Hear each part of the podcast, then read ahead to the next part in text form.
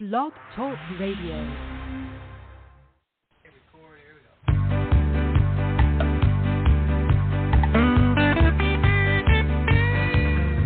I'm going to a city that's set on a hill. Its ruler and maker is the Lord God above. Oh, I'm going to a city and it's set on a hill. And someday I'll be in heaven and there'll be no sorrow there. City. It lies four square. The gates are made of jasper and I Hello, everybody. God bless you today. This is Susan Puzio, and I want to welcome you to the Prophetic News radio broadcast on Blog Talk Radio. And we're in our 12th year here. Hard to believe, hundreds of programs, and they're all archived. All our programs are archived on Blog Talk Radio. So if you go to my show page, Prophetic News, Susan Puzio.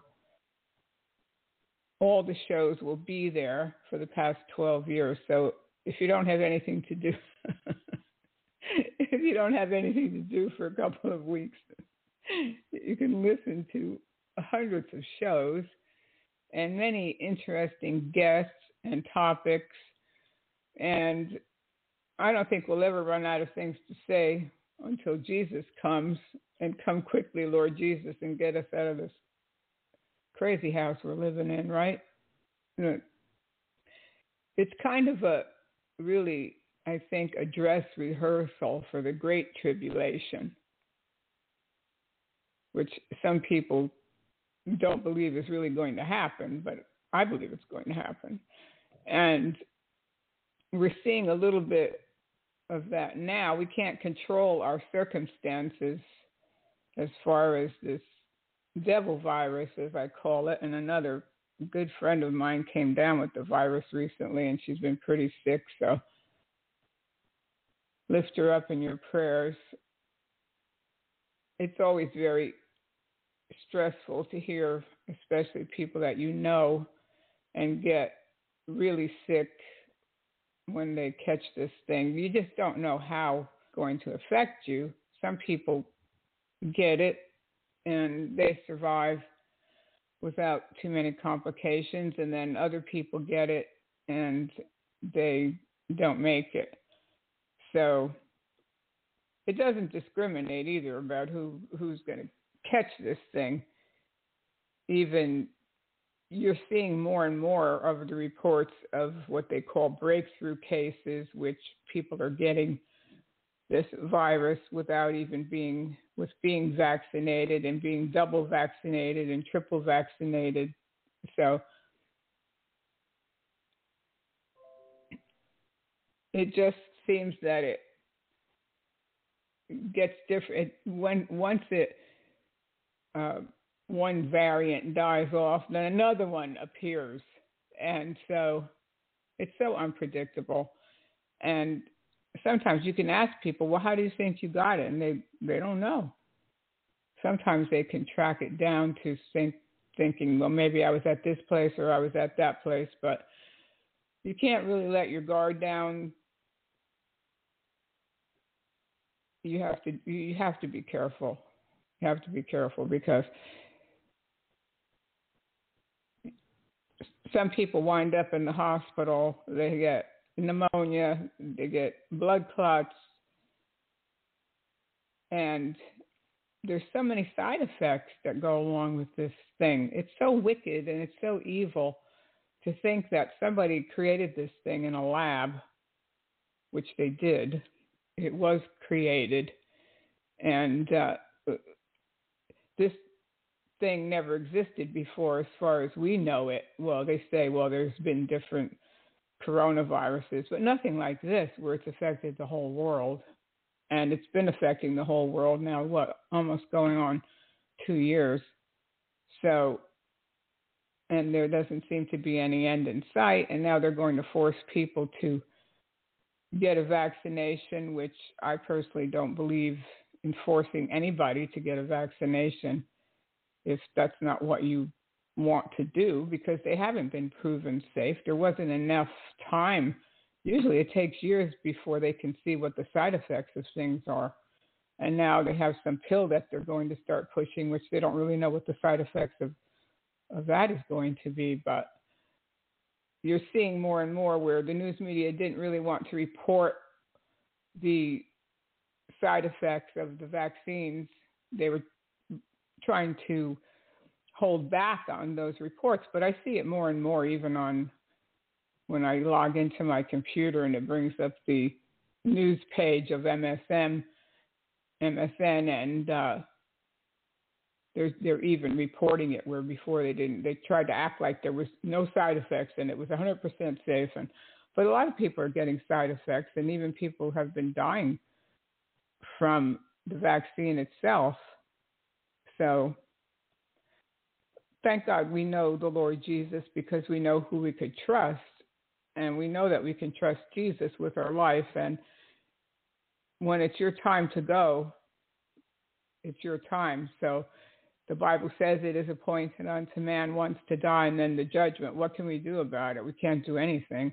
When it's when it's time, it's your time. So I don't ever give the devil credit for a Christian dying and and you, you see people on the internet and they say, oh, that Christian, they died from COVID and they didn't have a vaccine. And, and so, and then they blame the person. Well, when a Christian dies, it, it's their time to go. So we don't blame the devil when somebody dies. It's unfortunate when they when they die of something like this it's all in God's hands ultimately. So I don't blame the victim for catching the virus or got vaccinated or they didn't get vaccinated. And there's enough hate around this, so we have uh, people hating each other for this virus, which it's a sign of things to come. It really is it's really a sign of things to come of what we're going to have to go through. And it's not going to be pleasant at all. But we'll get through it no matter what we go through. And I know we never thought we were going to see anything like this, and we, we never thought we were going to see shambles as far as the illegal immigration and the vaccine mandates where they're even saying that children won't be able to go to school and you won't be able to go to work. Uh, a lot of people are boycotting or they're picketing or they're they're just not going to go to work. Well, how are we going to do without the workforce? Really, that's what people should do: is just take a day off and everybody say we're not we're taking a day off from work, and nobody's going because you can't force people to take medicine that they don't want to take and because you don't you don't really know when it when you can see that the vaccinated people are spreading getting it and they could be carrying it too. So who are you going to blame? The virus you can't take a butterfly net and catch it and it's going to be over. It's out there lurking around. So you can't force people and threaten their livelihood and, and threaten the health of their children by giving them something that hasn't been proven yet to be 100% safe or effective because they've got how many millions, hundreds of millions of people vaccinated, and the thing is just keeps coming and coming with a vengeance. So, but like I said, thank God we know Jesus, and He'll get us through whatever it is we need to get through, but we we have to be careful and and uh, try to keep ourselves safe to the best of our ability. Of course, the Bible says in the end times there's going to be plagues, and this is a, this is like a plague, and wars and rumors of wars, and there'll be all kinds of chaos, and we're seeing that. We're seeing that. We're seeing. it's so ironic because the government and the press, for the most part, they want to blame the unvaccinated people for spreading the virus, but yet there's been a million and a half, over a million and a half people come into the country illegally who, for the most part, haven't been tested or vaccinated, and yet they're being released all over the country. So figure that one out. you know, it's just you can't. You just can't. You just try to figure it out, and you can't say. I don't try to watch the news too much because I think to myself, they, what are they going to do about it? What are you going to do about it? You can talk all you want, and uh, it is what it is right now as far as the government's concerned. But we thank God that Jesus has a government, and his government is not of this world. But we'll see anyway how the program goes today. The last few weeks, we were losing our connection and so if I disappear, if you don't hear me for like a minute or two, I'll I have to log back in and I have to call back in and it's it's a process to get back in once I get disconnected. But if you don't hear me, just wait. I'll be back. I don't know what it is. Sometimes everything goes smoothly, and then sometimes it just Good. Thank you. The sounds good so far. Thank you. Yeah. So, like I said, if all of a sudden there's dead air, just know that I got disconnected and I'm trying to get back in. But I've been successful the last few times getting back in after about a minute or two. So just bear with me. If you don't hear anything, just wait and we'll come back. But we have some interesting topics that we're going to talk about today. And, you know, Jesus says, people say, oh, Jesus comes to my house and Jesus takes me to heaven and he sits down in my living room and we talk and I go to heaven uh, I go to heaven several times a week and I even go to hell and I see hell and but Jesus warned, Jesus warned that if they say to you, I'm here and I'm there, he's not there because he came once, he came once, and he said he's coming again. So he didn't say, I'm coming down to meet Jesse Duplantis. And when Kenneth Hagin was alive, he used to say that Jesus was always coming to visit him. Well, either the Bible's true or it's not. So if Jesus said, I'm coming again, it, it didn't mean that he was coming again and again and again and again and again. No, he's not. And also, the Bible says that we're not supposed to talk to dead people either. So I always wonder about these testimonies where people say they go and they go up to heaven and and uh, like we'll hear some of these audios today from Jesse Duplantis, and they say, well, oh, I saw Abraham, and I saw I was talking to the Apostle Paul. Well, how could you be talking to a dead person when the Bible says you're not supposed to talk to dead people? So I don't buy it. I don't believe these stories. I don't believe they're true. I don't know if these people, some of them are just outright liars, or some of them have a very good imagination, or they were smoking something, or they were tripping on something. I don't know. Or some of them are just crazy, I think. They're just delusional. And so they imagine that they're seeing all these things. And a lot of the things that they say they're seeing, it, it's not scriptural.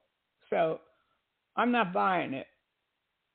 Also, I think if I, I was involved with uh, Robert Liardon's ministry when I was in the Word of Faith movement, and he was a guest on my television program back in 1986 when I had I had a television program that was broadcast in Denver and Aspen, Colorado. It was on the local cable station and I did that for two years, and I had different guests. And he he happened to be in town one weekend, and he said he would come over and do an interview. So I I had him do two programs, and then we got to be kind of friendly. I mean, we weren't best friends or anything like that, but we knew each other, of course, because we spent time together. And then I went to uh, some of his conferences that he had, and then he was starting a ministerial fellowship that was being run by a man, Jim Kaseman, which I don't I don't know if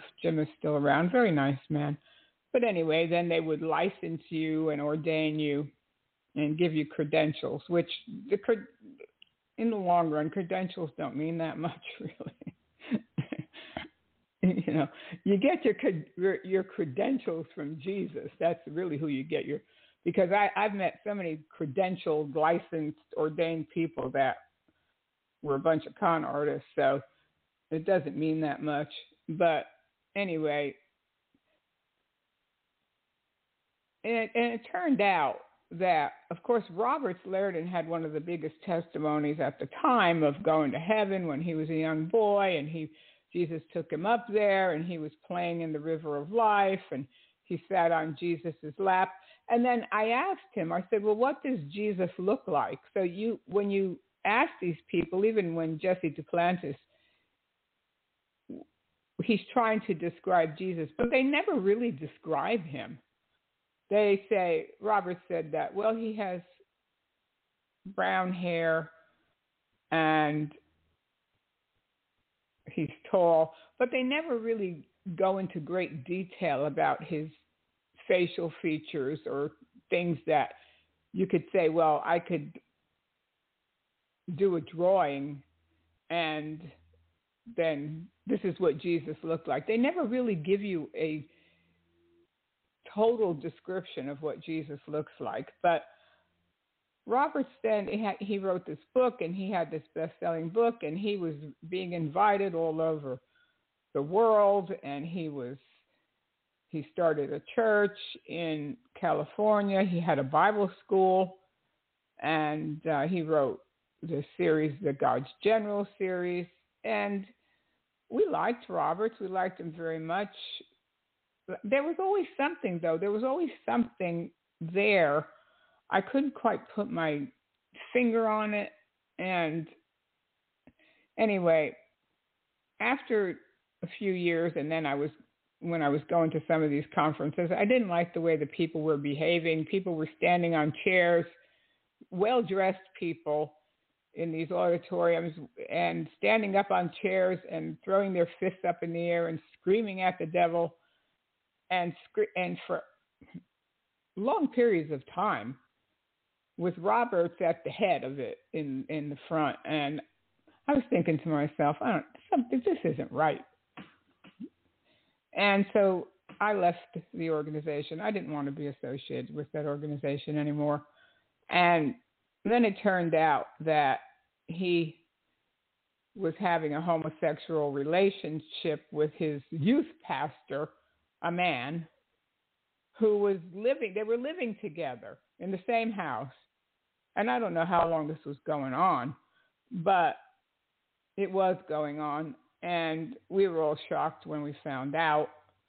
We had heard rumors before, but they, of course, you can't believe rumors. You have to have evidence. And then the evidence came out, and he lost his church and his Bible college and whatever, and he was supposed to. If he didn't get caught, I don't know how he finally got caught. It probably would have gone on. But can you imagine that these two guys are getting up in the morning and they're go and they and they're go, driving over to the church and the Bible school, and this is the pastor and this is the youth pastor. It, it's just bizarre.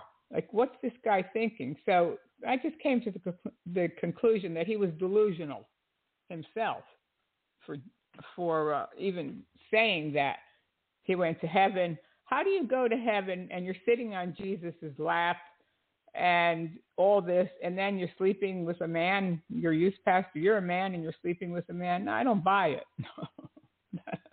you know, that doesn't happen. Anyway, he's made a comeback and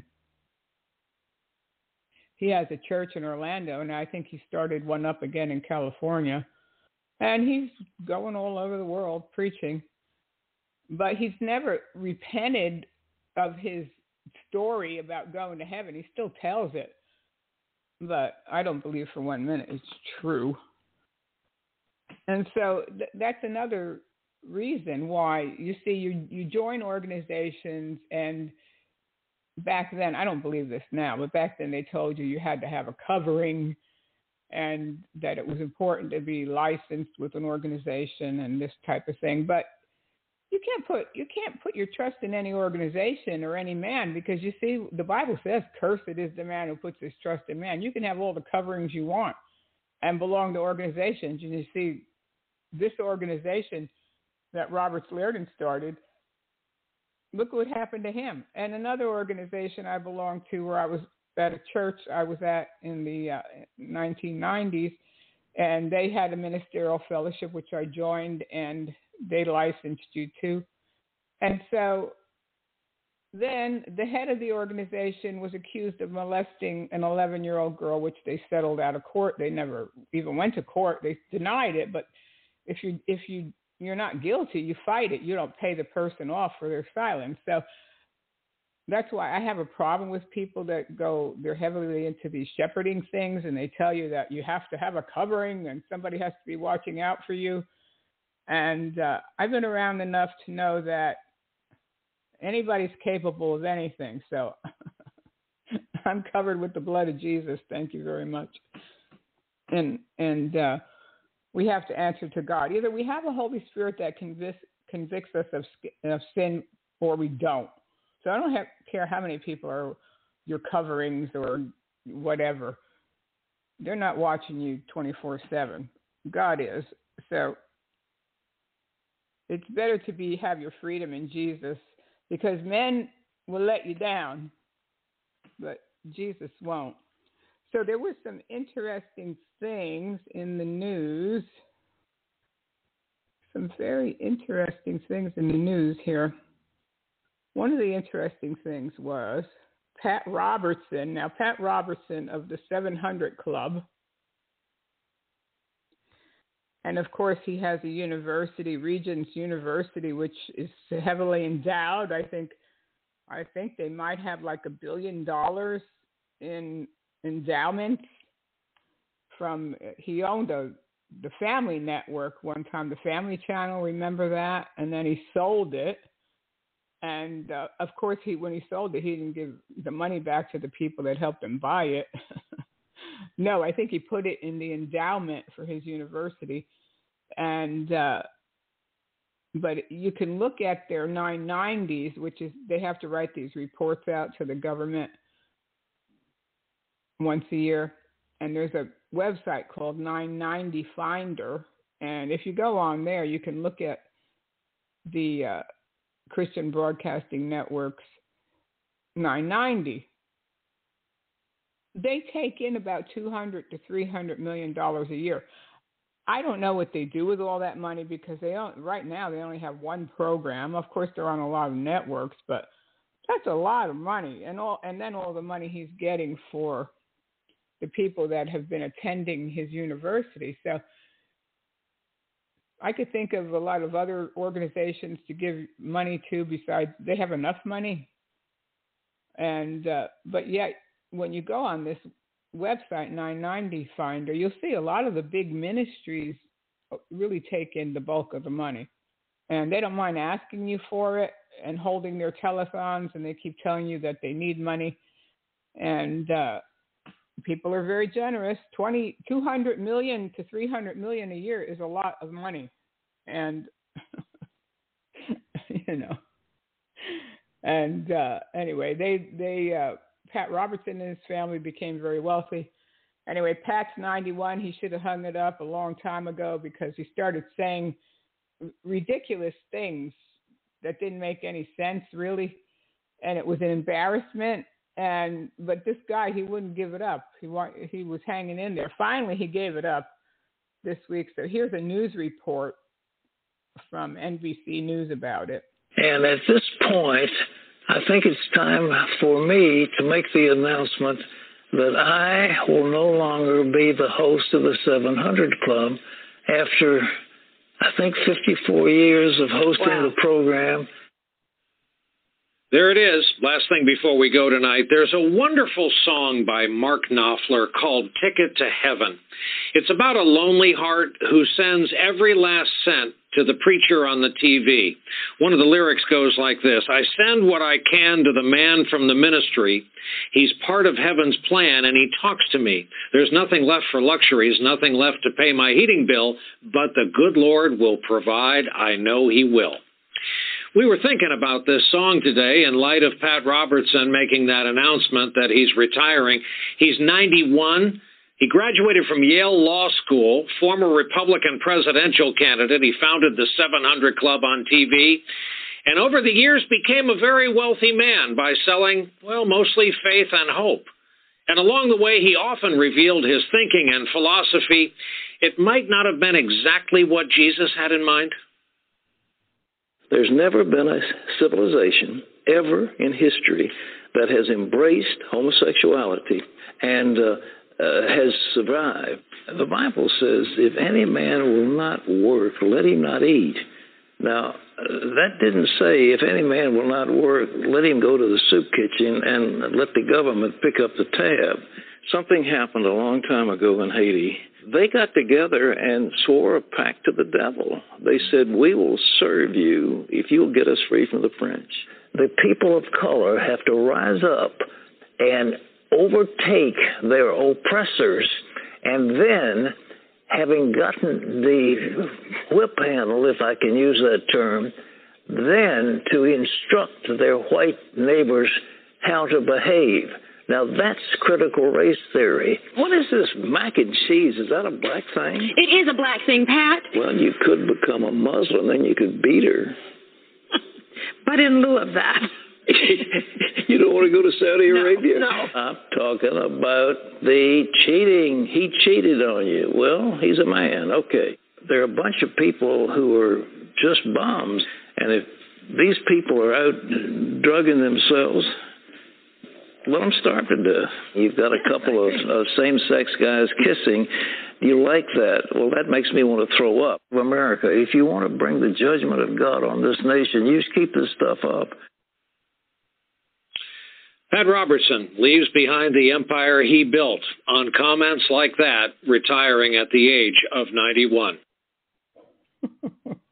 well, of course, some of the con- comments were very true. Some of the comments were a little out there that's for sure. But he he was known to make some ridiculous comments. Like he made this one comment where a lady, a man asked, "Well, my wife has Alzheimer's and she's in a nursing home, so is it okay for me to divorce her and get remarried?" Oh no. You're supposed to stay in sickness and in health. That's usually the vow. And he said, yeah, he was telling the guy, yeah, it was okay to do that. Well, it's not okay. And he, he said some crazy things. Of course, you heard some of those quotes. And some of them, yes, were right. And then some of them were wrong. But Pat Robertson, he has, I think he's got two or three sons. And Gordon is the son that's going to take over for him. I know he had another son. I was there. In fact, I was on the 700 Club back when Ben Kinchlow was there, and I was on there giving my testimony. And uh, he had the other son at that time was I can't remember his name right now, but he was the one that was running the place when I was there for the day, which they were very nice. They flew you out there and they put you up in a hotel, and uh, you were a guest. So very, they treated their guests very nice. But Pat wasn't there that day. I think Danuta Soderman was there at the time I was there, and Ben Ben Kinchlow, very affable guy. But it was beautiful then, the uh, the buildings and I don't think they had the university back then when I was there, but anyway, it was it was an interesting experience, and I, I, I enjoyed it. I have to say. I, I can't say that I agree with everything that they did afterward. I think they probably started out in, in the right way to try to do things for the Lord and to try to preach the gospel. And then, like everything else, they get carried away when they get too much money and they kind of lose their focus about what they're supposed to be doing and how they're supposed to be running their ministries. And they they were big on having telethons and that kind of thing when they they had they were selling airtime too. So at the time they had their network, they were making a lot of money from the networks, which they do. The airtime is very expensive, so it can be very lucrative, and you don't really have to do telethons, but that's how they raise their funds, and it's been very very successful for them. Still is, still is when you can take in that that amount of money, 200 to 300 million, still is. There was an interesting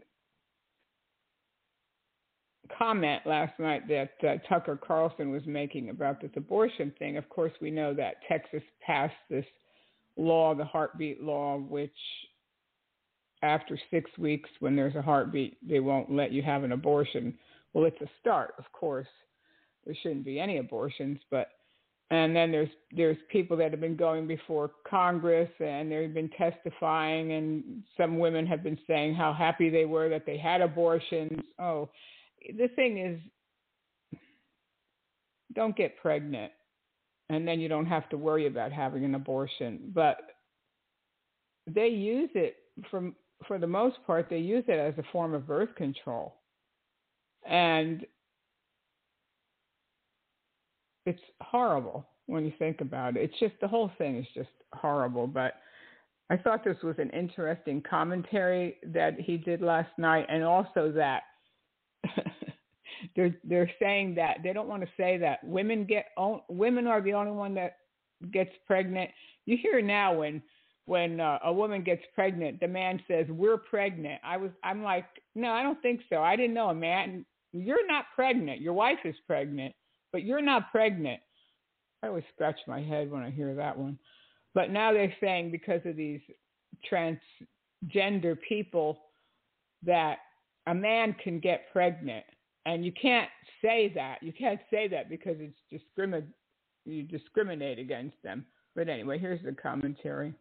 So with that feature of human nature, which never changes, with that in mind, take a look at this tape from yesterday's hearing before the House Oversight Committee. The topic was legal abortion, but because it is the year 2021 and we're all convinced we're cats, the conversation soon turned to the newly established scientific fact that men can get pregnant. Watch this. And I just wanted to acknowledge a lot of people are being left out of this conversation today because, as we know, people get pregnant and not just women. But I hear people over and over and over again say women get pregnant, but that's excluding people that should be a part of this conversation. Yeah. You don't want to exclude anyone. And it turns out that even in 2021, there are people out there who are still claiming that only women get pregnant. And they'd better stop claiming that or else. Amanda, Amanda Presto just learned this. Presto was a writer at the Daily Wire, and by the way, a woman. So she tweeted this thought crime, assuming that she had biology on her side. She wrote this quote, demanding others call you by your preferred pronouns and growing out your hair does not make you a woman. Stop demeaning womanhood. No, Amanda, you stop demeaning pregnant men. For her attack on the pregnant man community, Twitter shut Amanda Presto down. We are cats, and that's all there is to it. And that's true across the ocean in Great Britain. The head of the Labour Party in the UK has now declared that men, too, can have cervixes, because of course they can. Meow. A few days later, a senior member of the Labour Party was asked whether she agreed that men can have cervixes. She was asked on television. Watch this uncomfortable moment. Is it transphobic to say only women have a cervix? Good morning. Uh, good morning, Nick, and it's great to talk to you. Good to have you on. I, I just think that this issue has just become so divisive and toxic, and it pits people against each other, both groups who face discrimination in society, women and trans women. And I just find this debate incredibly unhelpful and, and, and unproductive, to be totally honest. Is it transphobic, yes or no? Look, I, I, I, uh, is it is it transphobic? look, I just I don't even know how to start answering these questions. oh come on, Rachel Reeves, shadow commissioner, whatever you are, the Labor Party. It's a simple question. It's not a debate. Do men have cervixes? But she can't bring herself to say it. On the other hand, she doesn't dare note the obvious, which is that the entire conversation is completely insane. So she breathes heavily, she harumphs quite a bit, and tries to move on to the next topic. The Washington Post is hoping to avoid moments of uncertainty like this. So Jeff Bezos' newspaper has just issued a new style guidance to all of its reporters. Here's what it says, quote, if we say pregnant women, we exclude those who are transgender and non-binary, which of course is not defined. So no more pregnant women in the Washington Post. That's an outdated, inherently offensive category like secretaries and housewives. And this is true in hospitals too across the country. Some physicians are now punishing subordinates who recognize biological differences between men and women. Dr. Laura Chong, for example, a pediatric trainee at the Sydney Children's Hospitals Network, recently told the New York Times that healthcare workers should not use terms like ovaries and uterus. Quote, you can just say reproductive organs, Chong said, is that it may actually be medically relevant whether somebody has ovaries and a uterus. Reproductive organs might not be specific enough. But honestly, in 2021, that's a conclusion the CDC has reached. The center just released a graphic pointing out that, quote, only 31% of pregnant people have been vaccinated. Not pregnant women, pregnant people. Hmm. At yesterday's House Oversight hearing, Gloria Steinem showed up to prove that she's still alive and still relevant somehow. For 50 years, Steinem has been, as she describes it, defending women. And then she was constantly reminding us, and this is a quote, if men could get pregnant, abortion would be a sacrament oh, but now men can get pregnant. So the script has changed a little bit. Here was Gloria Steinem, who we should note is now telling us that absolutely anybody can get pregnant and therefore anyone can get an abortion. Watch. What's happening in Texas is not only a local issue or a women's issue, it's a step against democracy, which allows us to control our own bodies and our own voices. Remember when Hitler was elected, and he was elected, his very first official act was to padlock the family planning clinics and declare abortion a crime against the state. Mussolini did exactly the same thing because they knew that controlling reproduction and nationalizing women's bodies is the first step in a controlling state, an all controlling state. Turns out Gloria Steinem was always pretty dumb, but back when she was 35, nobody noticed. But rewriting history, can't let you do that. Sorry, you're not Wikipedia. Actually, Adolf Hitler was an enthusiastic eugenicist, just like Margaret Sanger, who founded Planned Parenthood. He encouraged abortion, according to almost everyone who studied this. Jeffrey Tuomala, for example, a law professor who's written a lot about the Nuremberg trials. Hitler, like Gloria Steinem, supported abortion, not just as a matter of physical autonomy, but as a way to keep women working and contributing to the economy. Quote, the Nazis preferred that the Eastern European workers not become pregnant so they would not be taken out of the workforce. They took measures to identify pregnant workers and to encourage or pressure them into making use of the abortion services the Nazis provided. Yeah. So there you are. They, these are the times that we're living in and it just gets crazier and crazier. And you heard that lady from Rachel Reeves, I think her name is, from England, and she's in the government. And that wasn't. It sounds like an actress when she's saying, "I, I, I just don't know how to answer that question." She doesn't know how to a- answer that question, and that's how insane it is. Is that they want you to think now they're changing all the the uh, ways to describe people. You can't say a pregnant a woman is pregnant. You have to say pregnant people, and you can't say only a woman can get pregnant. You can't say that anymore. So I feel sorry for the next generation. I really do. If if your children can't be educated at home by you, and you have to send them out to these schools and the things they're teaching these children. It's terrible. It really is because when I went to school, we had recess, which I don't even think they do that. I don't even know if they have recess anymore, where you went outside and you played and you played jacks and you played hopscotch and you played jump rope and you played vo- volleyball and it was an innocent time. We didn't have to think about pronouns and we didn't have to think about sex education, which we didn't even have. We didn't even ever talk about sex education.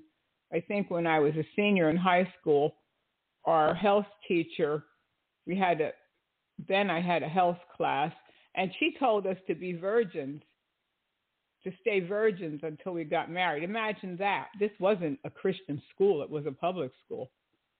And I never heard I came from an ape either until I got to college. When I got to college, and it was required that you took biology, which I wasn't interested in biology, but you had to take it if you were if you were studying liberal arts.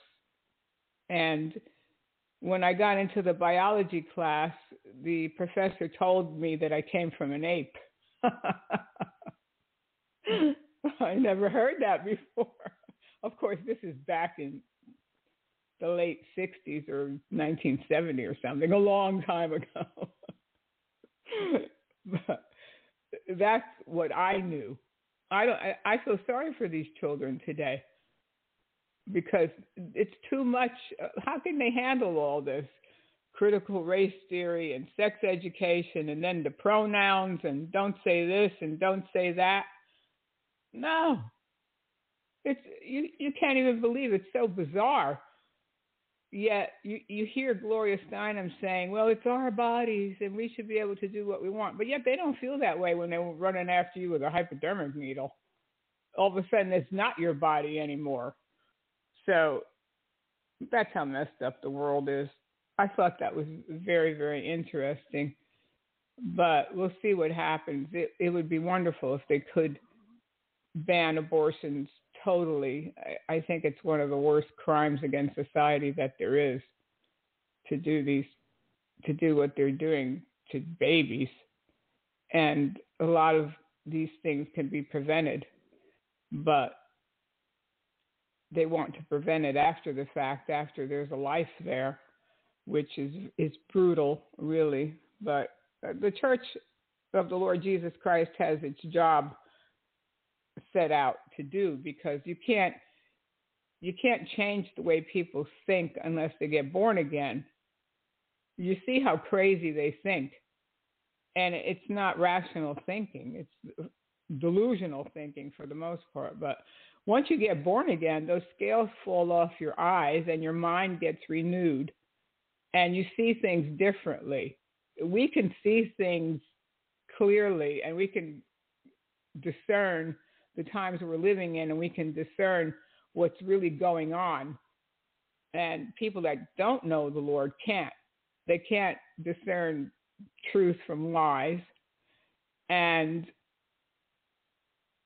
it's it's a sad state of affair, but we have our work cut out for us because the only way really you can pass all kinds of laws and and uh, you can do all those things. I'm not, um, laws are good, but most people don't follow laws and you have to change people's hearts. And so then they write, God says, I write my law on your heart. And then you know right from wrong. So it's our job to witness to people and to tell people the good news about Jesus because they need Jesus now more than ever. And they need to see real Christians, not these phonies that they're seeing for the most part on television, the the con artist and the scam artist that they're seeing. So that's why there has to be a change. And we can't promote in any way, shape, or form these con artists and make them look like they're legitimate members of the body of Christ when they're not at all. So, but uh, Kenneth Copeland now he has this 24 hour network. I think it's called the Victory Channel. And I have it on my satellite. And so he did a telethon He's trying to raise money for his network, and he had on Jesse Duplantis, and he had on that Hank Kunneman and Lance Wallnau and uh, Mario Murillo. Oh, terrible that Mario joined up with this group of people. But so Jesse Duplantis made this comment here. he made this comment on the uh, program. Here it is.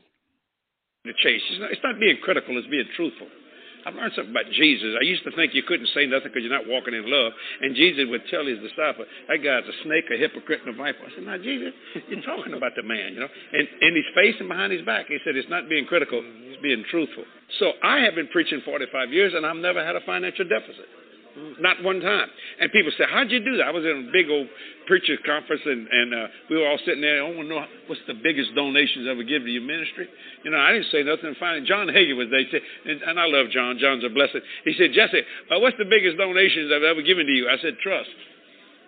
Whoa. biggest one, trust. Because you see, if you don't have trust, you have nothing. You see what I'm saying? If the people can't believe your word. I honestly believe this that the reason why Jesus hadn't come is because people are not giving the way God told them to give. Mm. You see what I'm saying? I mean, when you understand, it, you can speed up the time. The Lord all the time I says, speed up the time. Jesus sped up the time for Mary at the wedding of Cana. I mean, she wanted him to turn the water into wine. He, he says, not my time. But you know, Mama put the pressure on him. Yeah, mamas can put the pressure on you, boy.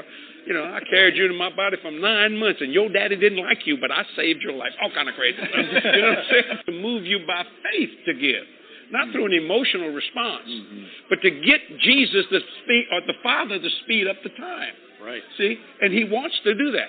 I mean, you got to understand, Jesus didn't stay in heaven hardly any time. I mean, when he re- resurrected and ascended, but I mean, you think his father would say, well, let's have some fun. No, no, I got to get down there. I'll see you later. I'll be back after a while. Boom. So he could help out Mary that, that, that girl married there. See?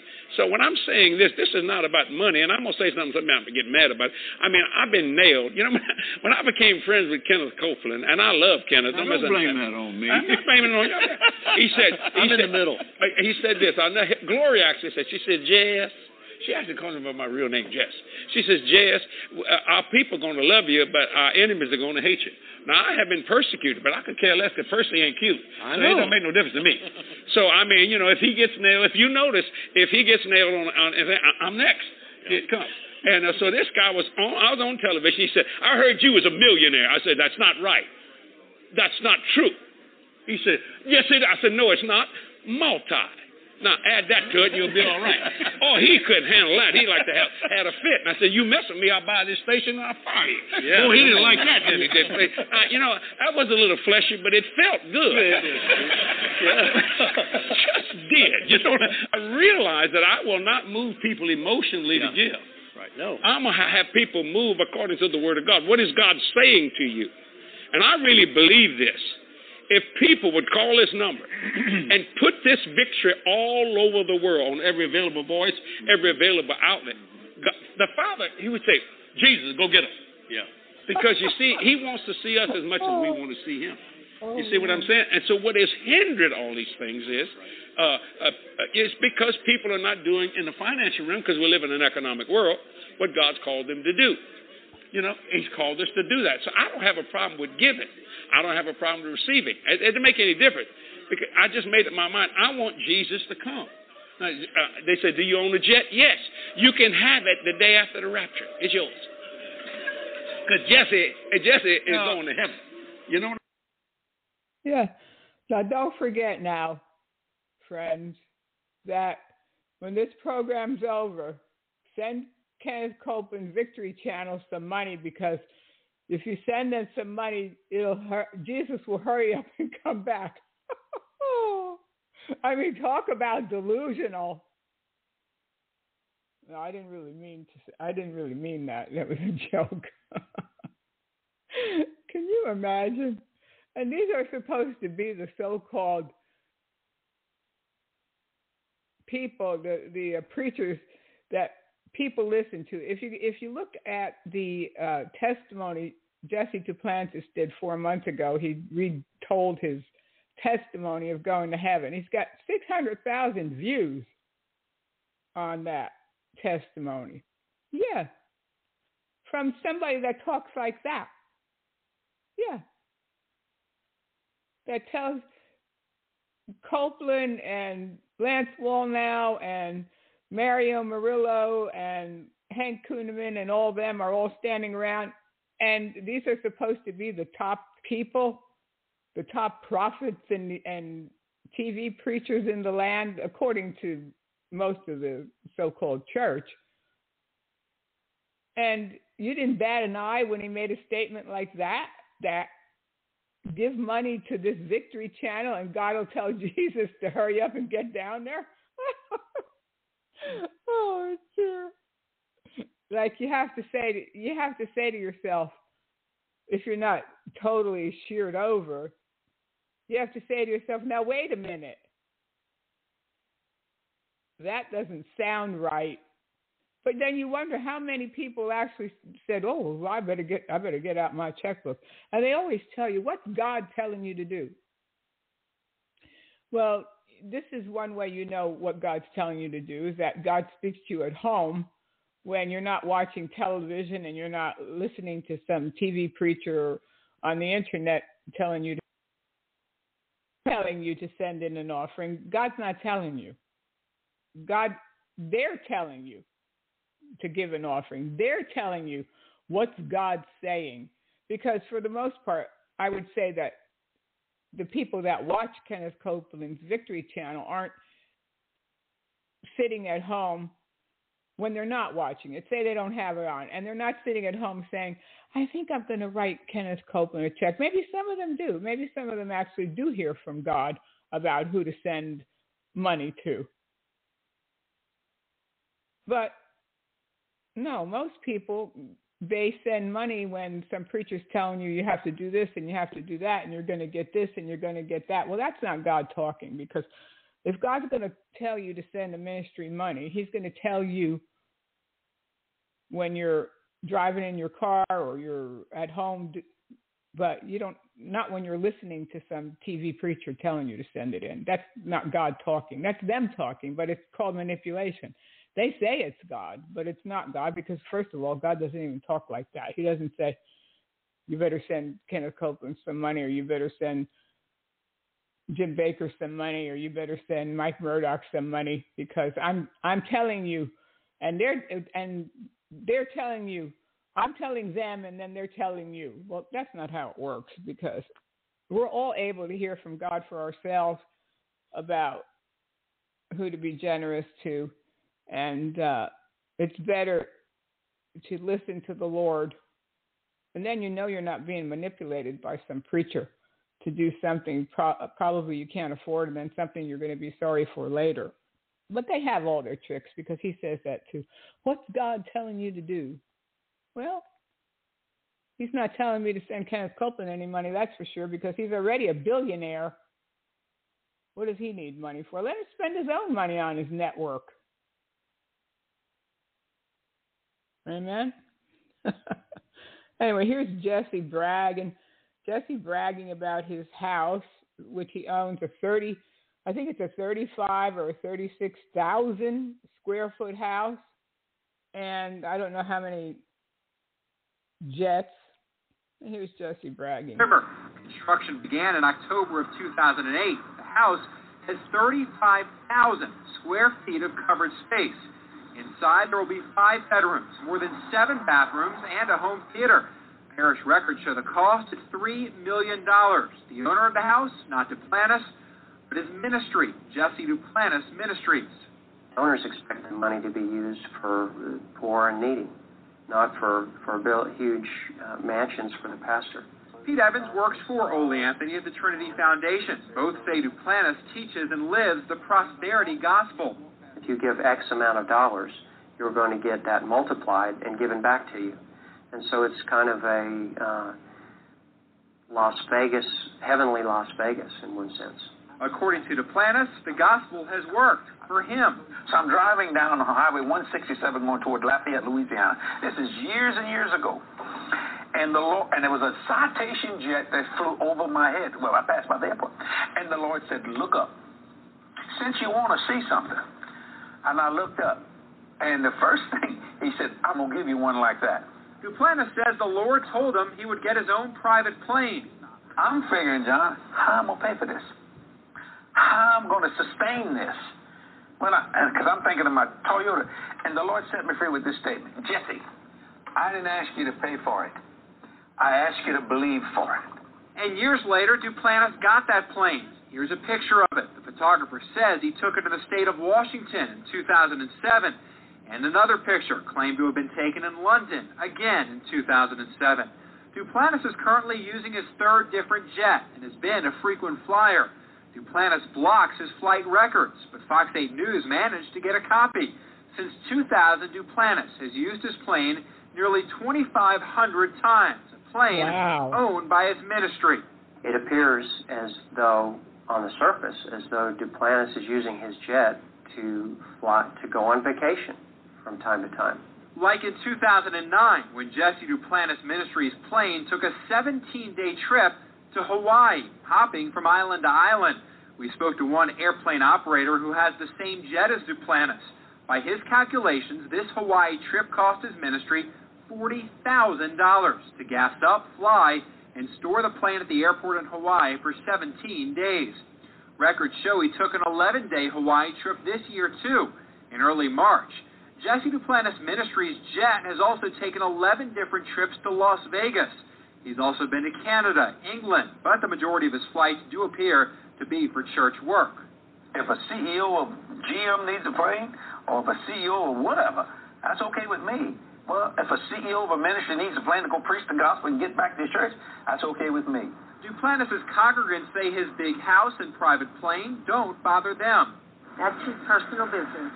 I think God is blessing him. Uh, he gives to people and uh, he gets back. Whatever you give, you get back. While the church is paying for the house and plane, his parishioners say they don't believe their donations fund his lifestyle. I don't think church money is going towards that, but uh, I'd love to give to it because whatever you sow is what you receive. So I'd love a be- big, beautiful house, and I'd love a plane too. The Trinity Foundation yeah. says there's no truth behind the prosperity gospel. And Duplantis' actions mirror many televangelists across the country unfortunately, this is becoming more and more common, where the preachers are using, at best, suspicious business dealings to hurt the church and benefit themselves. A huge home, a plane that's sometimes used for personal use, all benefits the Trinity Foundation says shouldn't be possible for a man of God. He doesn't believe in a Amen. Well, if you're if you have your own business, and you're making the money legitimately, then it's nobody's business what size your house is or what kind of a plane you drive. But if you're a pastor and you're collecting tithe money and you're using the tithe money then to build your parsonage, which he put the house in the name of the ministry, so of course he doesn't have to pay property taxes, and they consider it a parsonage. Well, no, you you don't build yourself a thirty-five thousand room house on the tithes and offerings of your church, and then buy a I don't know how much his jet cost. I'm not sure. I'm sure it's 20 million or 30 million. Who knows? A, lot, a lot of money. And uh, but if he's taking up seeds at his church, they do that seed sowing, and then they do the 10% thing, and then he's using that money for himself. No, that's not right. It's not right. But I don't know if he has any other businesses. Of course, like I said, if if if he was building that house with his own money, then he wouldn't have put it in the name of the ministry. Apparently, he used ministry money or church money to help build it. I I don't know. I think you could really get lost. What would you do with a thirty-five thousand square foot house?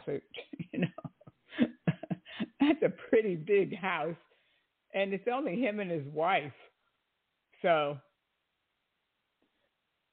I, I don't know what they do with all that space. That's a lot of space. But here's here's a famous clip that came out a few years ago. I, you might remember this when they talked about demons. Why why they had to have expensive jets? Him and Kenneth Copeland. Copeland, I was flying home from a meeting And I had come out of a glorious meeting. I just been, me and Creflo Dollar were preaching. Had a glorious meeting. So I was, for lack of a better way to say it, I was spiritually high. People were saved, touched, and blessed. Out in the plane that God so graciously gave us, we're flying home. As I was going home, the Lord, real quickly, He said, Jesse, do you like your plane? Now, you know, I thought that's an odd statement. He gave, I said, well, certainly, Lord. He said, do you really like it? And I thought, well, yes, Lord. He said, then he said this, so that's it? I didn't know how to handle it, but I went, what? He said, you're going to let your faith stagnate? And when he said that, that shocked me. I went, whoa, wait. I literally unbuckled my seatbelt, my plane, I stood up. My pilots looked at me and said, do you need something? I said, no, no, I'm talking to God right now. And he, just, and he went back to flying. I said, Lord, I don't think I'll let my faith stagnate. He said, so this is all I could ever do. I said, you want, you, you're trying to tell me something. He said, go to the book of Amos. So if you had the book of Amos, I want to read may, the scripture. May I interrupt you Yes, sir. second? You couldn't have done that on an airliner. No, sir. No way. Stand up and say, what'd you say, Lord? No. Okay, no, yeah. And the guy sitting over there saying, what the hell does he think he's doing? he can't do that. can't do that. No, no. Th- This, this is so important. And those of you that are, that are just now coming into these things, um, in, in the first place, Jesse and, and, and, and I and, and others, Keith Moore and Creflo and all of us, they, the world is in such a shape, we can't get there without this. That's right. We've got to have this. We would have, the mess that the airlines are in today, I would have to stop. I'm being very conservative. At least 75 to 80, more like 90% of what we're doing, because you can't get there from here. It's impossible.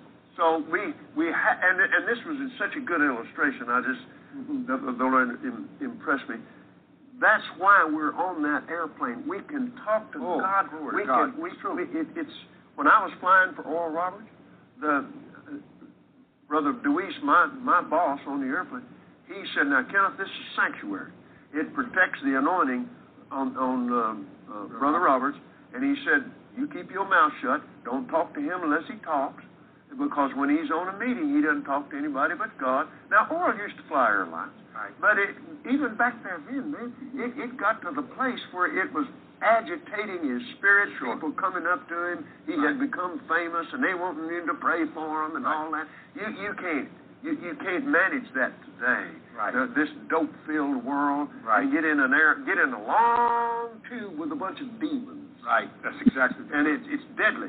And, and it works on you hard. It really does. So I, anyway, I, I wanted to make that clear so the devil can't lie to you and say, "See there, them preachers spending all that money just just fat cats riding around." No, we're not. We're in business to do. Listen, I could scratch my flying itch with my little single-engine open cockpit airplane. Right. I just come home, fly around in that, scratch my flying itch. That doesn't have nothing to do with that. Right. we're in we're in we're in soul business here Right.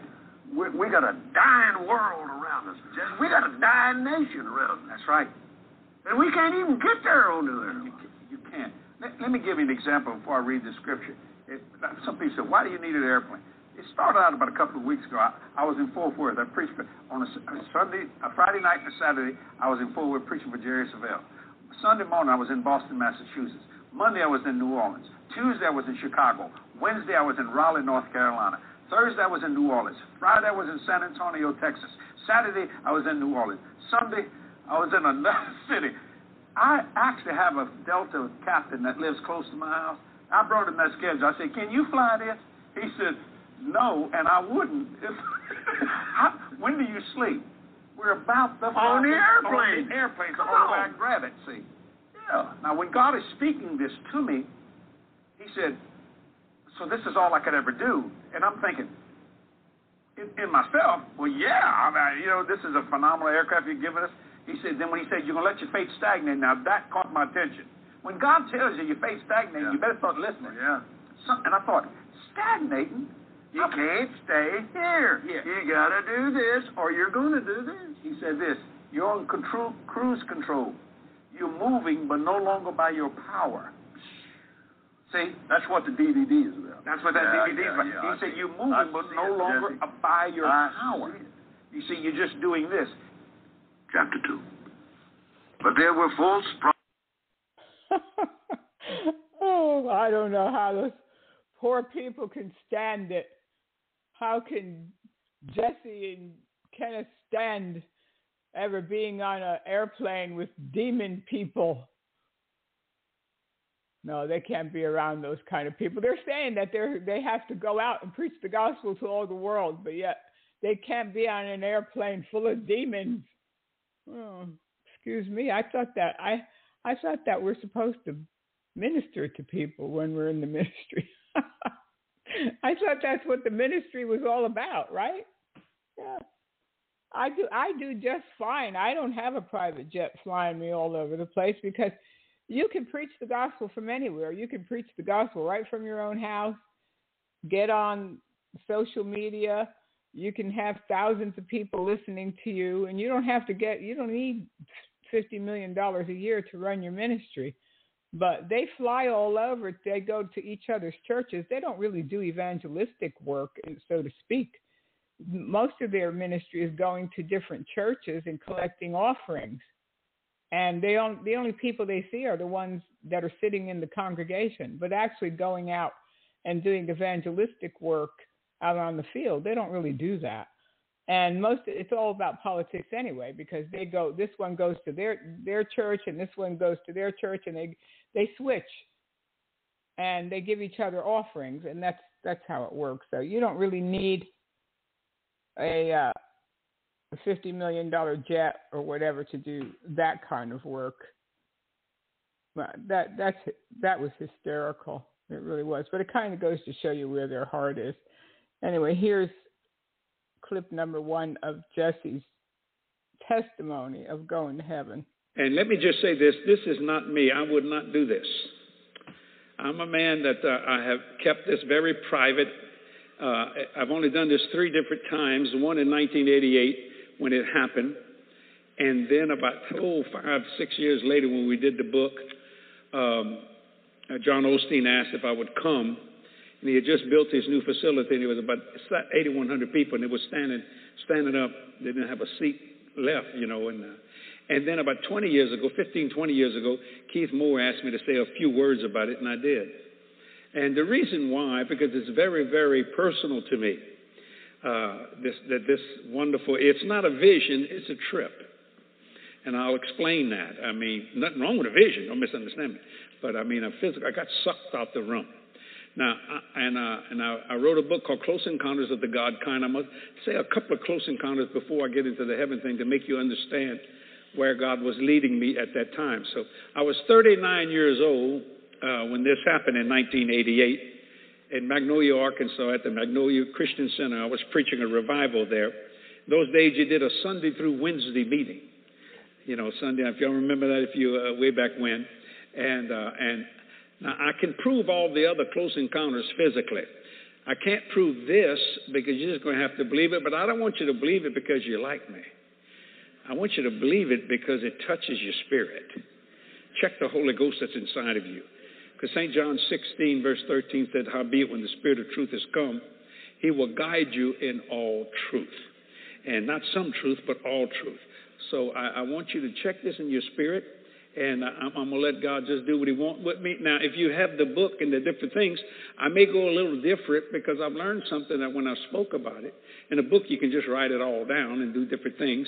There were some things I was not allowed to reveal. Some of them will reveal tonight in some areas, but because that was what the Lord said to do. But it depends who comes, how God ministers to that individual. So He'll make me stay more on a, on a particular subject because it's meant to someone. That's just how that works. So in the book of Isaiah, chapter 6, Isaiah was saying, In the year King Uzziah died, I saw the Lord sitting on the throne, high and lifted up and his train filled the temple. That's a prophetic word because in those days, nothing could come out the holies of holies. You couldn't see, that was all closed off. You would die. Yet God was speaking a future thing that his train would come out of the holies of holies into the holy place, into the whole complete temple. What he was talking about was this New Testament church that we have today, that he was able to express his, his presence without you dying of it.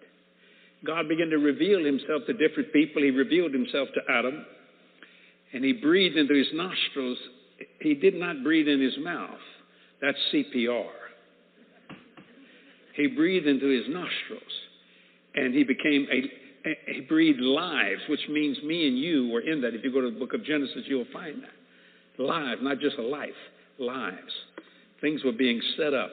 Many, many men. Jacob had a, a phenomenal encounter with God and then realized what was going on. And many, many people God showed himself to, those that wanted to be. And there are a lot of people want, but sometimes they have a, a second agenda. The reason why I haven't talked about it because I never wanted to exploit this thing. It was so precious and, and good to me. I didn't, you know, and yet I had two Hollywood directors and two Hollywood producers offer me millions of dollars to do a film on it. I mean, millions.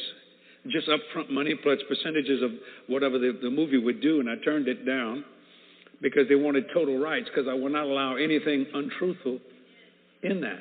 I just tell you what happened, and I believe that. I, I, I'm not, I don't add any. So, um, and uh, so I, I, I'm very serious about that because it's very precious. Then, if you go over to the Revelations, you'll find out that John said, "I was in the Spirit on the Lord's day." Notice he says he he doesn't he doesn't want to exploit it. well, if you don't want to exploit it, why did you write a book? He wrote a book, and then when it happened, went on TBN and he went and promoted his book. And so then he, that was years ago, I don't remember exactly when the story first came. It was quite a while back. And so then he decides that he's going to resurrect the story. This is four months ago. So when he decided he was going to talk about it again at his church. So if it was so precious to you, why would you even say anything about it? to bring glory to yourself. And of course, these stories usually get attention for people because they people are interested. Yeah, six over six hundred thousand views on YouTube this testimony. So yeah, people are interested, and it draws attention to you. So if it was so precious to him, he wouldn't talk about it. He would just not talk about it. Of course, I don't believe it happened. He even says at one point that he does. He, it, well, if it was really a vision, then I wouldn't have felt this and I wouldn't have felt that. So I think even he questions it too. I I don't know if he was dreaming or what, but he definitely didn't get sucked up out of the ceiling, which he claims, and he went to heaven. No, that didn't happen. There's number two. I was sucked out the room. I went, whoa! I mean, I literally hollered, whoa! I mean, you know, now, what the vision? How, how did you get through the ceiling? I don't know. I don't know any of that. I'm like the Apostle Paul. I don't know what I was in my body, out of my body. All I know, I went through that roof. And I was put into this kind of a, uh, looks like a ski car, but closed in. And it was the same blonde headed angel that had talked to me in Jonesville, Louisiana. I went, hey, how you doing? He said, Hi, Jesse. I said, Where are we going? And, and it was, I mean, we were moving at a phenomenal rate of speed. And I think the only reason why I was in that contraption was to protect me, not to protect the angel. Because I'm in a flesh body. See what I'm saying? I mean, traveling at a phenomenal rate. He said, You have an appointment with the Most High God. I said, I do. What I do wrong? Now, I didn't put that in the book, but I asked him that. He said, You didn't do nothing wrong, otherwise you wouldn't be here. He said, We'll be there in just in a very short time. I, I, I don't know how fast we were going. I knew we were moving. Glenn, we were moving, man. I mean, and all of a sudden I began to kind of like feel the brakes slowing down. And and he just stopped. He said, and he opened the door. And when he opened the door, I was in the most beautiful place I ever seen in my entire life. I never seen reds like that, blues, purples, gold, grays. When I say color, I mean color like I've never seen in my life. Because uh, there was no stain of sin on it. And I walked out. And the angel said, You're in paradise. I said, Paradise? And I looked and I could see the city, which seemed like millions of mansions all around it. And it's a three place tier. There's the throne, There's the New Jerusalem. Then there's paradise. See, paradise looks like country, beautiful green fields, valleys, mountains. And I was thinking in my mind, God, this looks a lot like earth. But the angel could hear me thinking. He said, "It's the the earth is the Lord's taste." I said, "Yeah, that's right." I said, "Man, glory to God!" And you can't use praise phrases because they do it. You know how we say, praise the Lord? Uh, glory. I went, glory to God. He goes, glory to God, glory to God. And I go, glory to God. And everybody around going, glory to You just got to watch what you say. Because they do it. Glory to God. And I'm shocked. And I look, and I, and I, and I felt like the kneel. He said, do not kneel before me. You have an appointment with the Most High God. And I looked, and I'm just standing there. It just I just couldn't get over how beautiful. It was vast. It was here. Heaven's a planet. It's about the best way I can describe it in the natural. And I, I don't know what to do. And I, and I wanted to say, praise God, but I knew, but I did it anyway. I went, praise God. He goes, praise God. I mean, and he didn't have wings, this, this angel, but there was a lot of them did. And I mean, people start praising God. And here comes another one of them contraptions that I then. And it comes, I don't know who this, this person comes out, and this man goes, I made it. I made it. I can't believe I made it. And he fell on the and started kissing the ground. I made it. I made it. And I thought, yeah, but you see, he didn't have clothes like I did. He had a gown on. How you know the people is clothes, the, uh, the clothes of office. Like if, in the military, you know a general when you see him. You know a colonel when you see him. You know a lieutenant colonel when you see him, a full bird colonel. You know, and they that, that, that, that close of office dictates their position there in heaven. But this man had a gown. And There was another angel who said, Let me guide you. Now, people were lining up, heading for that city as fast as they could, but they didn't have gowns. Some of them had gowns, but most of them had big robes on, gorgeous robes with top stitching. Beautiful stuff. I mean, just, and I thought, man, look at the clothes in there. But all of a sudden, I saw the people with the gowns, they kind of get close, and they'd get out of line. And, and, and the angels would move them over to where the river of life was. And they would, they would eat a piece of fruit and take the leaves and do this. And I said, well, they're not going to go to the throne? He said, yes. But he said, the great God Jehovah is merciful. But they didn't live the way they were supposed to live. But the great God Jehovah was merciful. They will learn and eventually get to the throne. Oh, yeah, sure. They didn't live the way they were supposed to live, so they can't go and see God yet until they go through some kind of a purification or something. What does that sound like? That sounds like Catholic purgatory.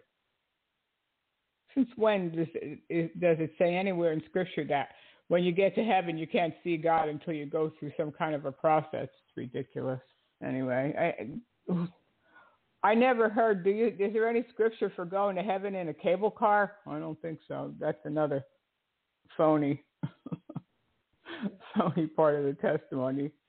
Here's part three. And I thought, man, I am something going wrong with me. I'm sitting here, and, so, and then when I got back, I checked it out in the book of Isaiah. He said he gives us a garment of salvation and a robe of righteousness which is totally two separate things. And I physically saw that with my own eyes. That's in the book of Isaiah. You ought to go read it. It's a garment of salvation, which means to show that they were saved, and a robe of righteousness. Now, as I, I thought, man, I'm looking like that in this. I was thirsty. The angel said, You thirsty? I said, Yes. He said, I'll get you some water. And this man said, I'll get him the water. And I looked. Oh, my shoulder. I'm getting goosebumps. Excuse me a minute. Whew. Ah. A thick barrel chested man. He said, Hello, Jesse. I'm your father in the faith. I'm Abraham. I went, and he, he's thick barrel chested, big man. You ought to see his clothes. You talk about a general. This boy was more than a four star, five star, ten star. See, I, everything I thought about heaven was totally wrong. I thought Peter at the gate, that ain't true. No, no, you know, I just people saying all that kind of stuff. The first person you meet is your father of faith, Abraham. He said, You thirsty? I said, Yes. He said, Let me get you some water. He had a goblet with sapphire and diamond and emerald. I thought, My God, look at that cup. He said, Drink this. And I was dehydrated. And I would do this. I said, What's happening? He said, You're going to have to eat some fruit so you can withstand the glory of God. And that's why I knew I was in my physical body. Because if I was in a uh, in a vision, I wouldn't have got weak, you know, or spirit body or something like that. I mean, I mean, I would do this and not do that. And the angel said, "You okay?" He said, and I started talking to him, and I just had a wonderful time. I want to just stay there and talk. And the angel said, "We must move on. You have an appointment with the Most High God." I saw a man, the only other person other than Jesus that had a crown. He had a red beard, and that was King David. I saw him from afar, and Jesus assigned him to bring me to my house. But that, that's, I'm, I'm going ahead of myself right now, but we'll get to that in just a minute. So he gave me, and we started talking faith. Now I didn't put this in. I said, I said, how'd you do it? I said, how'd you do it, Abraham? How'd you do? How could you lay your boy down? He said, Well, I had a choice, but I chose the right choice. He said, Just like you. I said, Oh, I didn't do nothing what you did. He said, Yes, you have. See, you don't know how God judges you until you get there. You think, well, I, you know, I'm just a normal little Christian about this. And, oh, but God has a different scale of moving and touching people. Like you, you know, we think, you know, this and that. We think God is far above all that. So I'm just talking to, and he hugged me and he laughed. And I thought, I'm being hugged by Abraham. Know, I just couldn't get over it. I was just sitting, and the angel said, Jesse. They didn't call me Brother Jesse. They didn't call me Reverend Jesse. They didn't call me Reverend Doctor or Brother. They just called me Jesse. That's what Jesus called me, Jesse. I never called him Reverend Christ. I just called him Jesus. First name basis. And I was trying to do something for the angel, and he said, No, no, we're servants here. I said, Abraham, let me do it. He said, No, no, we're servants here. We serve each other. You have an appointment with God Almighty. It's exciting. And I said, listen, we need to talk more. I said, can I stay here a while? I, no, uh, they keep you on schedule. You know what I'm saying? Now, by this time, I'm seeing beautiful places. I mean, this place is just gorgeous. So I'm walking like getting these flowers. Yeah. No, when we see Jesus, we'll call him Lord. That's for sure. We'll call him Lord. This is the last clip I'm going to play today. It's Jesse sees Jesus, and this is how he sees him. I went in, and as I walked, he turned toward me. Jesus is between 5'11 and about 6 foot 1. I said, more cl- he's taller than I thought he was. And his hair, I thought, was like mine, white. But he turned his head just a, little, and I caught a glance, and his hair was light brown. But yet, when he looks at you, the glory of God is emanating from him. I fell at his feet, just fell down, man. The angel of the Lord fell down. You bite the dust. And I saw his feet. And all my life, I thought Jesus had uh, scars. But those holes in his feet were this big. I could see the light shining through it. I understand that his feet look like burnished brass, bronze, because the glory of God emanated. Then I realized how big those nails were. You people don't realize how much he suffered. Man cannot write it down. There's no adjectives to understand what Christ went through to describe it. I fell at his feet. I'll never forget this. And I put my hand, he said, stand to your feet. And the first thing I started doing was confess. I said, look, yeah. He said, you're forgiven. I said, and he put his hand on this shoulder. And he looked at me. He said, Go tell my people I'm coming. And I thought he was going to give me a great. I said, and he he would answer me when I thought. I said, they know that. He said, no, they don't know that. Don't tell them I'm coming. I brought you here to tell you. Go tell them I'm coming. And he had his hand on my. Do you hear me? I'm coming. Go tell them. I guess that's why I haven't rested in my life. Just it's such an urgency, and people just know something is up. He's soon to come, ladies and gentlemen. Yes, Justin, we know that. He said he was coming. He didn't need to bring you up there to heaven to tell you to tell us that he's coming. No. That's uh, part of Jesse Duplantis's so-called visit to heaven. I don't believe he went there physically. He might have been dreaming or something like that, but a lot of it doesn't line up with the Word of God, so I don't believe it. And if God's going to take anybody to heaven, it's not going to be for visits, these short visits, so you can come back to earth and write a book, sell a book, and uh, make television appearances about your visit.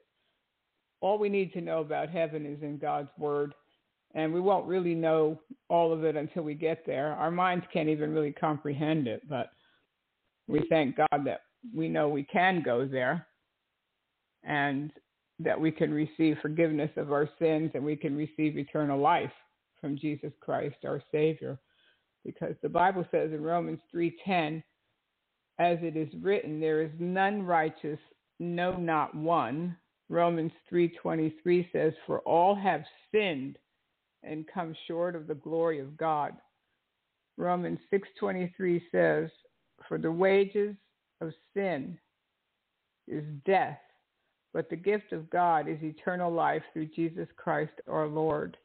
Romans 5 8 says, But God commendeth his love toward us, in that while we were yet sinners, Christ died for us. Romans 10:13 says, "For whosoever shall call upon the name of the Lord shall be saved." And if you don't know Jesus Christ today, as your Lord and Savior. Give Him your life today. It's easy to do, not difficult. Salvation is not difficult. You can say, Well, I've done so many terrible things in my life, and I don't know if God can forgive me. He can forgive you, and He will forgive you, and He puts all that in the past. He forgives no matter what you've done. He will forgive you and give you a brand new life. We, uh, those of us that know about the born again experience and know how Jesus Christ has changed us, we can testify that it's real. Jesus is real. He said he would never leave you or forsake you. So give your life to Jesus today. Get down on your knees and ask him to forgive you of your sins, repent, and accept his free gift of eternal life. God bless you all. Thanks everybody for tuning in. Thanks everybody in the chat room that stopped by and all our listeners around the world. And if you need to contact me, you can email me, Susan at propheticnews.com. And we'll see you again next week, okay? Bye bye.